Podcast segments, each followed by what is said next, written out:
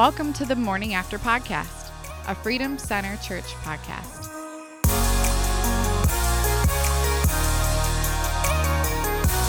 All right. Well, welcome to another episode of the Morning After podcast. Another morning of the episode after podcast. Yep, exactly, exactly. Off to, a, off to a really good start so far. Uh, Pastor Josh here with you as always with Pastor Jim this morning. How are you Good morning, cyber world. and then we also have Pastor JD on this morning. Hello, how's it going?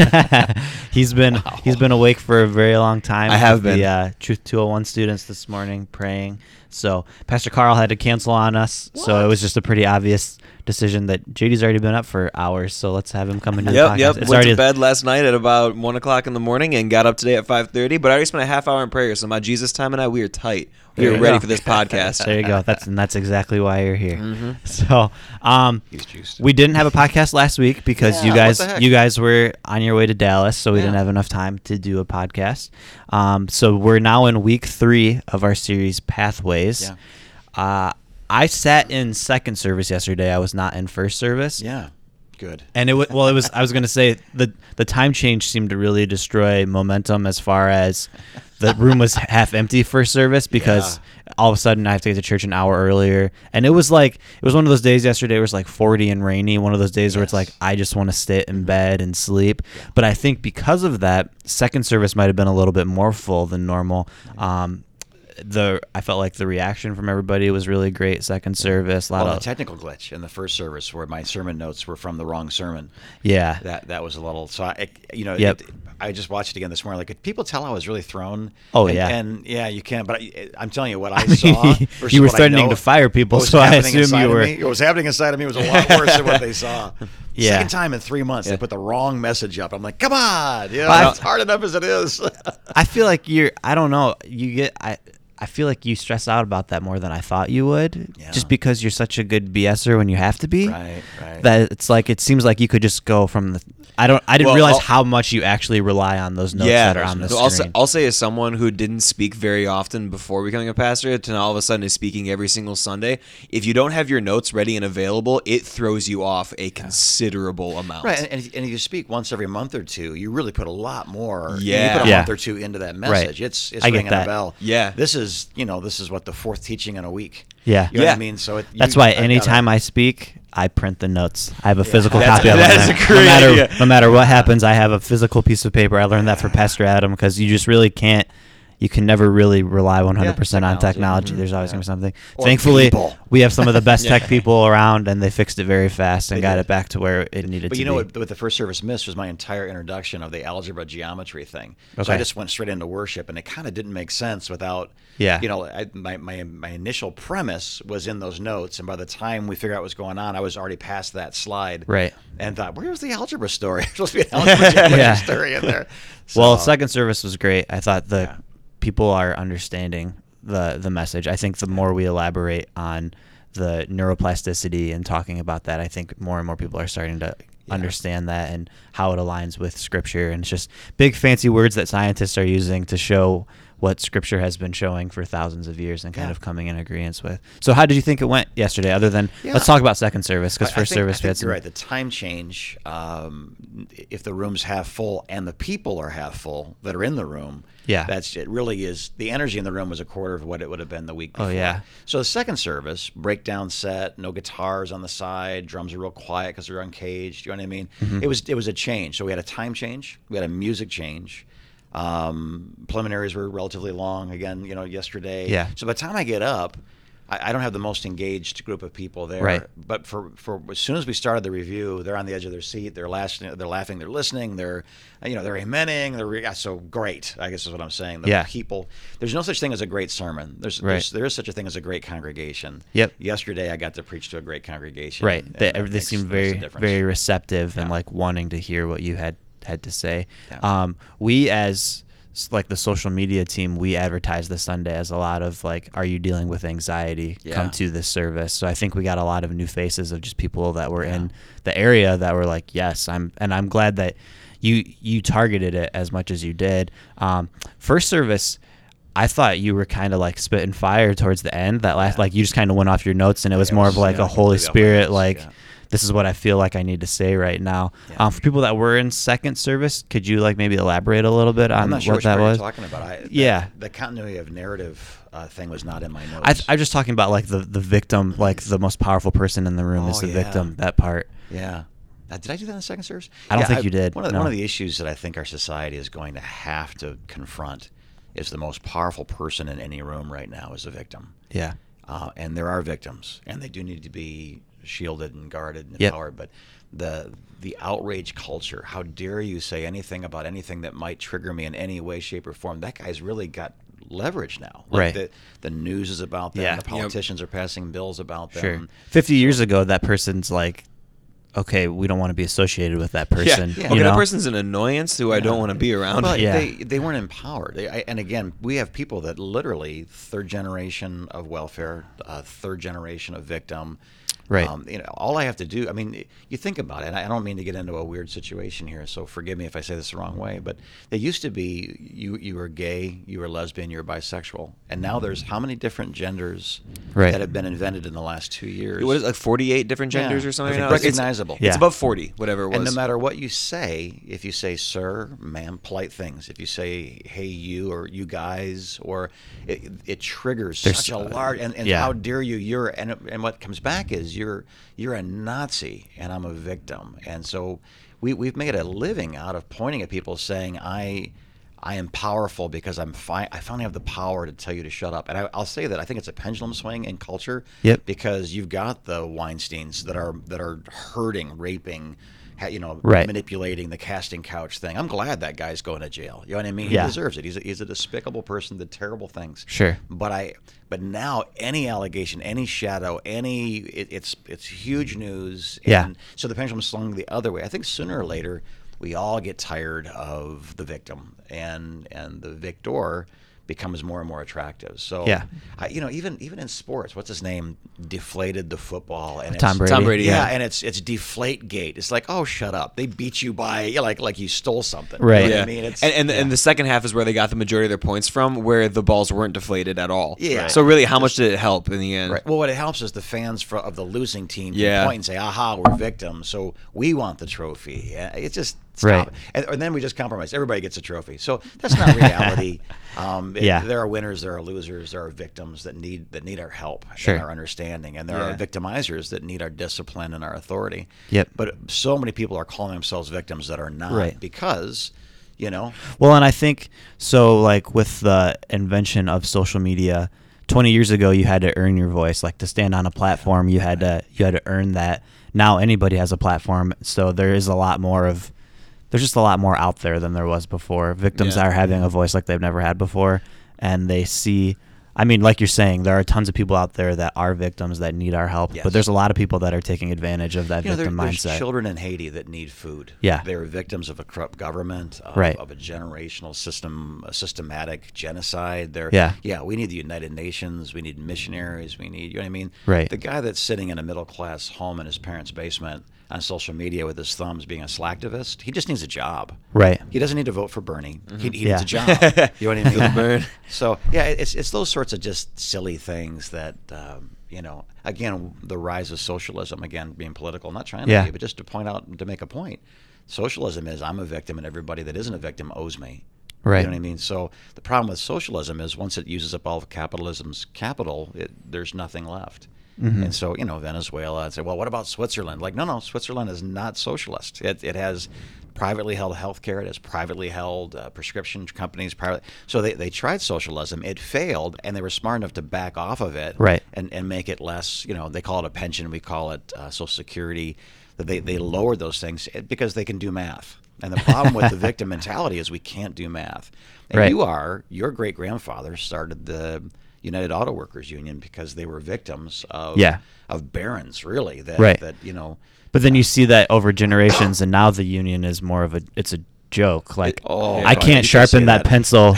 No, I can't. I can't sharpen that pencil because you have to sharpen it because it's your job to sharpen that pencil, Yeah. not well, me. And, and that and that's that's an extreme example. But one of the reasons the unions no longer have the sway they, they did is because the pendulum swung back. It wasn't Right. financially feasible to screw everybody else, and now I get my, my pay increase. Well, eventually, you know what I mean? The- They then they got rid of them. Those those factories went to Canada and Mexico and places where people wanted to work. So Right. now they're coming back because we have a 21% corporate tax versus 36% corporate tax. So we are the offshore place to put money now. Right. Um, which is which is great, except it causes a huge deficit in our in our budget. you know, trillions of dollars overspending. We just print more money, so it hasn't Yep. solved the problem in the long term yet.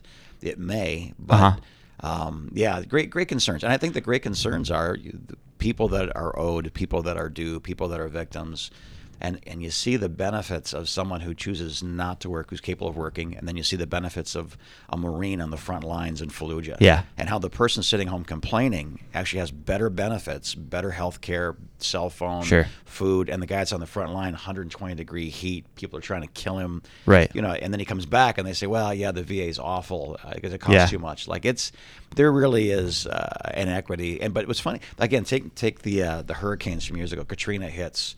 Um, what's the place where they Mardi Gras? Uh, Louisiana, Orleans. New Orleans, and everybody freaks out. And evidently George Bush caused the uh, the, the.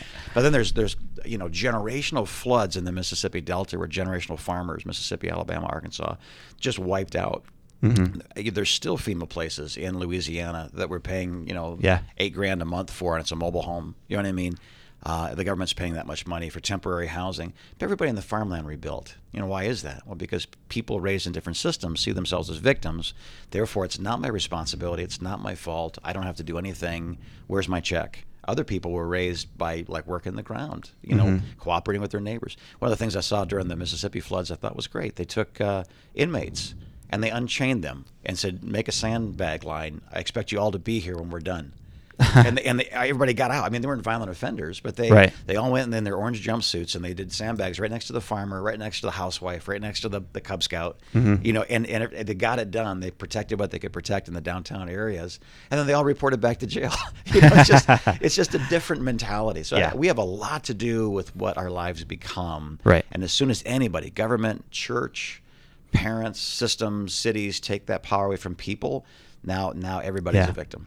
Well, and I think a big a big thing with that is just the um like who you're surrounding yourself with, right? So Absolutely. if you if if you surround yourself by victims, then you're going to expect to have a victim mentality. If you surround yourself by hardworking people that care about what they're doing, there's a good chance that you're going to become Yeah. a hardworking person that cares about value what they're doing. You're Yeah. emulate Yeah, I think I think actually I'd heard the statistic at one point that whatever wealth class you're born into, there's only a two percent chance Yeah. that you will ever uh, increase or decrease your wealth class. So if you're born middle class, you'll most likely be middle class. Yeah. Lower class, lower class, upper class, upper class, and there's very very little chance of you ever moving out of that class, or which is crazy. Yeah. Up or down. Yeah. You said up, you say, well, then there's no opportunity. You say down, you don't move either. It's like, okay, there is, you know, there something else is happening Right. here. Mm-hmm. Yeah. Yeah. It's a mindset.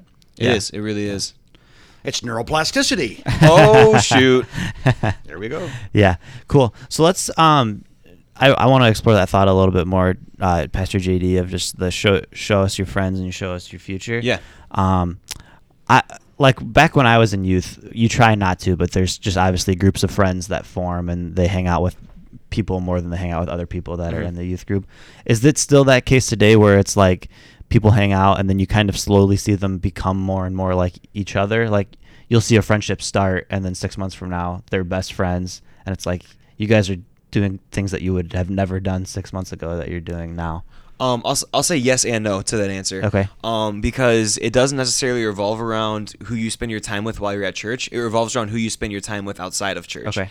And so if you're building those relationships in church, um, but you're only maintaining those relationships in church, then no, you're not going to end up looking like your friends. It's, it's, it's who you're spending your time with outside of church that is going to be the one that is directly correlating. For me, is it was the opposite when I was in school. Um, all my friends when I was in school smoked weed. All my f- teachers thought that I smoked weed too because I was just part of like that that group of just like the ones that look like dope heads consistently, you know. Mm-hmm. And half my friends in school that I had in school are in jail now, but those are the friends that I had in school. Those weren't my like people who I did life with outside of mm-hmm. school.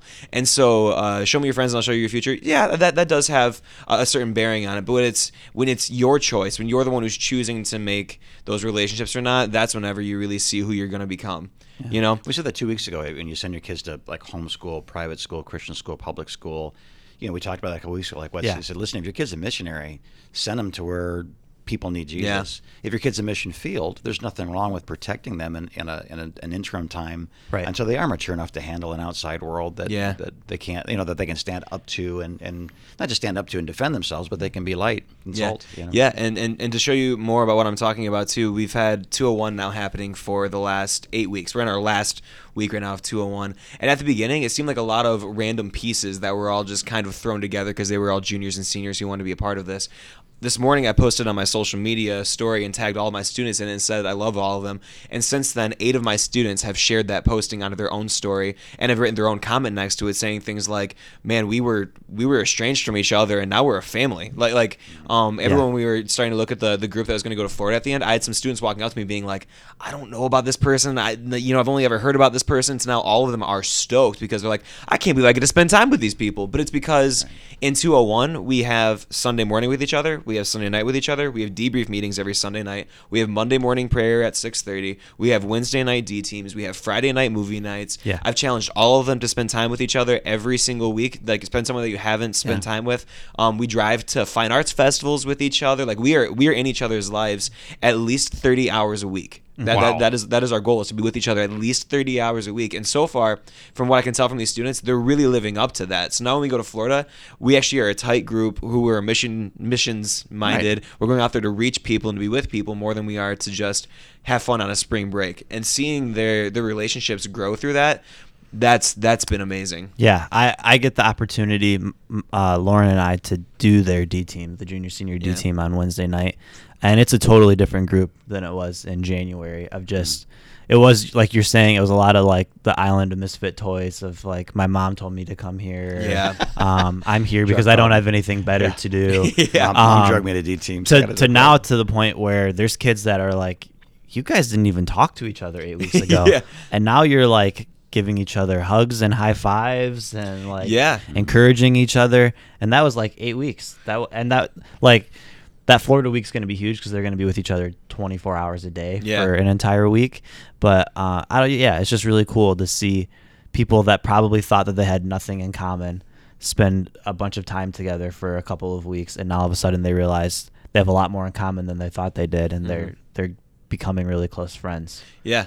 Yeah, no, it's, it's been really sweet to see that that engagement be uh, be taking place. You know, as as a youth pastor, I've always told all of them my top two priorities are prayer and relationship, and uh, and they have become amazing at relationship to the point where sometimes it's difficult to get them to not be in relationship during prayer times, during still prayer, in during prayer times and during discussions at D teams talking. and during because all they want to do is talk to each other. They love each other. Yeah. They want to be with each other they all actually the time. just a short uh short little story but at d teams last or on wednesday we introduced the uh, did you hear about this at all we introduced the the talking horse Mm-hmm. um, Lauren, we were on our way to we were on our way to D teams, and she realized that there was um, one of Hollis, our son's toys, in Yeah. her pocket, and it was a little horse.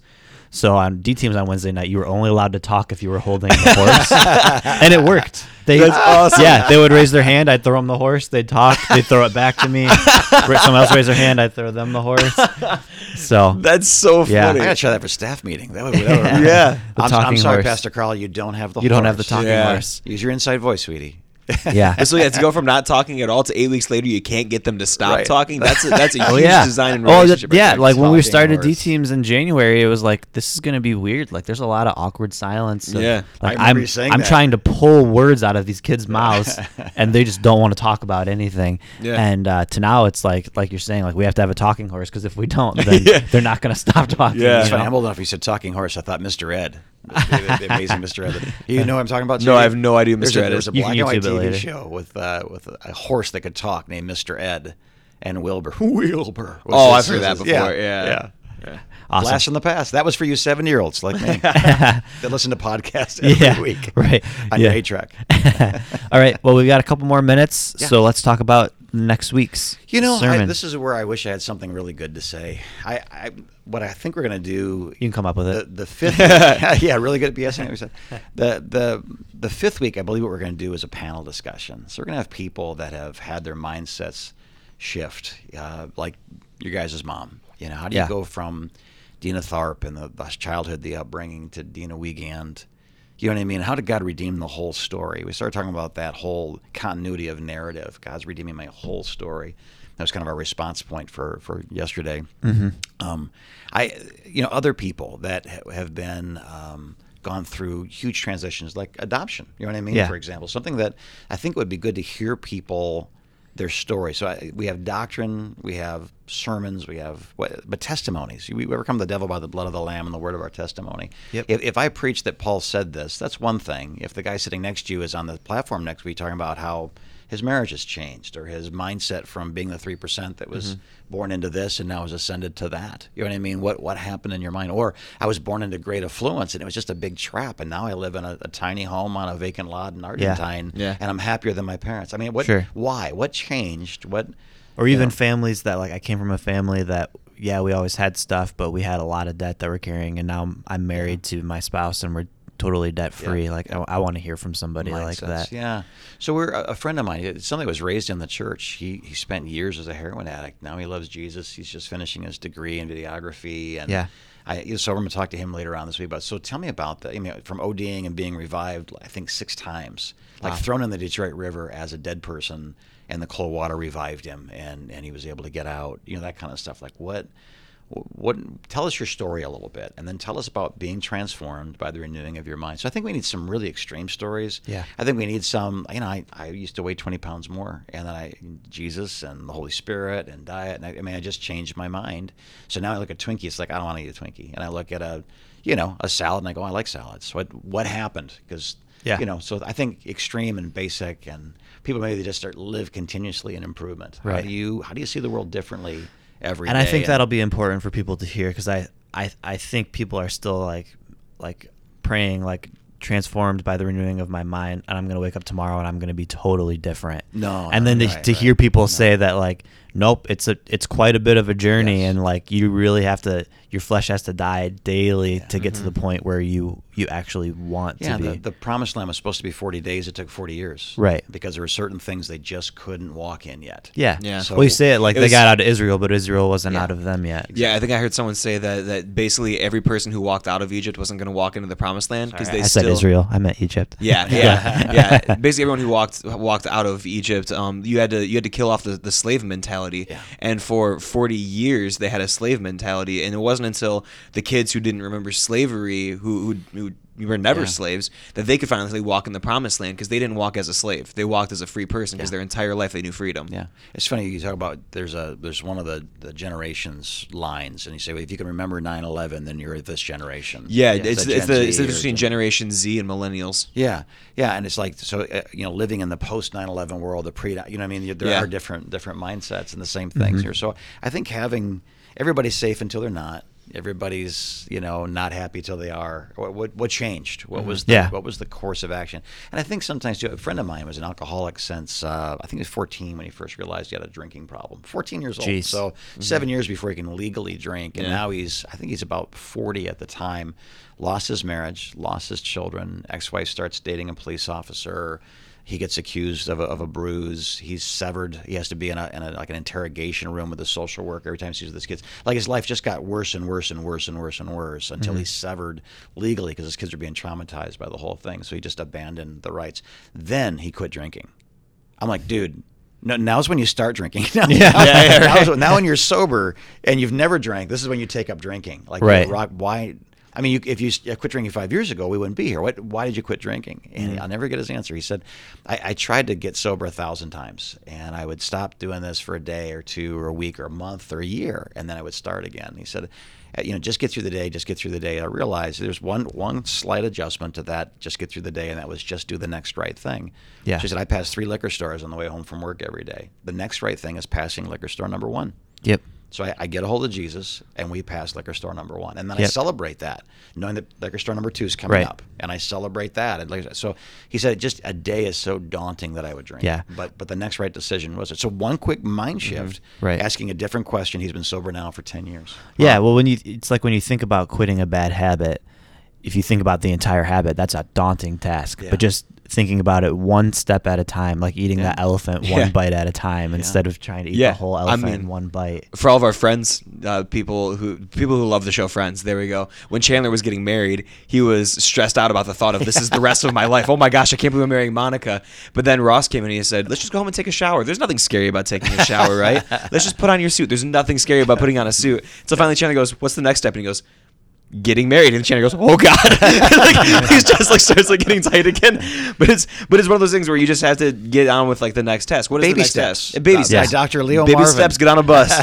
Baby steps. Get on a bus. Yeah, it's funny because we laugh about those things, but there there is true. an effectiveness. To Yeah. them. If if you say I need to lose thirty pounds, yeah, it's daunting. Yeah. you know, I need I need to choose the food I'm going to eat at three Right. o'clock this afternoon, and Yeah. it makes it fit within these parameters. Much I, easier. I need to start walking for an hour three times a week, Yeah. like something Yeah. like that. I'm gonna Yeah, walk to Burger not- King. The physical, therapist, step. yes, the physical therapist lady who I talked to said just exercise for 20 minutes a day. Just just do sit-ups for 20 minutes a day. To put like like just 20 minutes a day. Just put it in your calendar. Like 20 Yeah. minutes at some point today. I'm going to go ahead and start working out. She said after month after like three months you'll have all the results that you want because you spent 20 minutes a day doing it. And 20 minutes Right. doesn't seem that daunting. when we were running 100 miles a week, you know, you're always kind of sore because you're running 100 miles a week. Yeah. and then at, at the end of that, um, yeah, I laid off on my 50th birthday was my last long run. We finished the 150 miler across Michigan.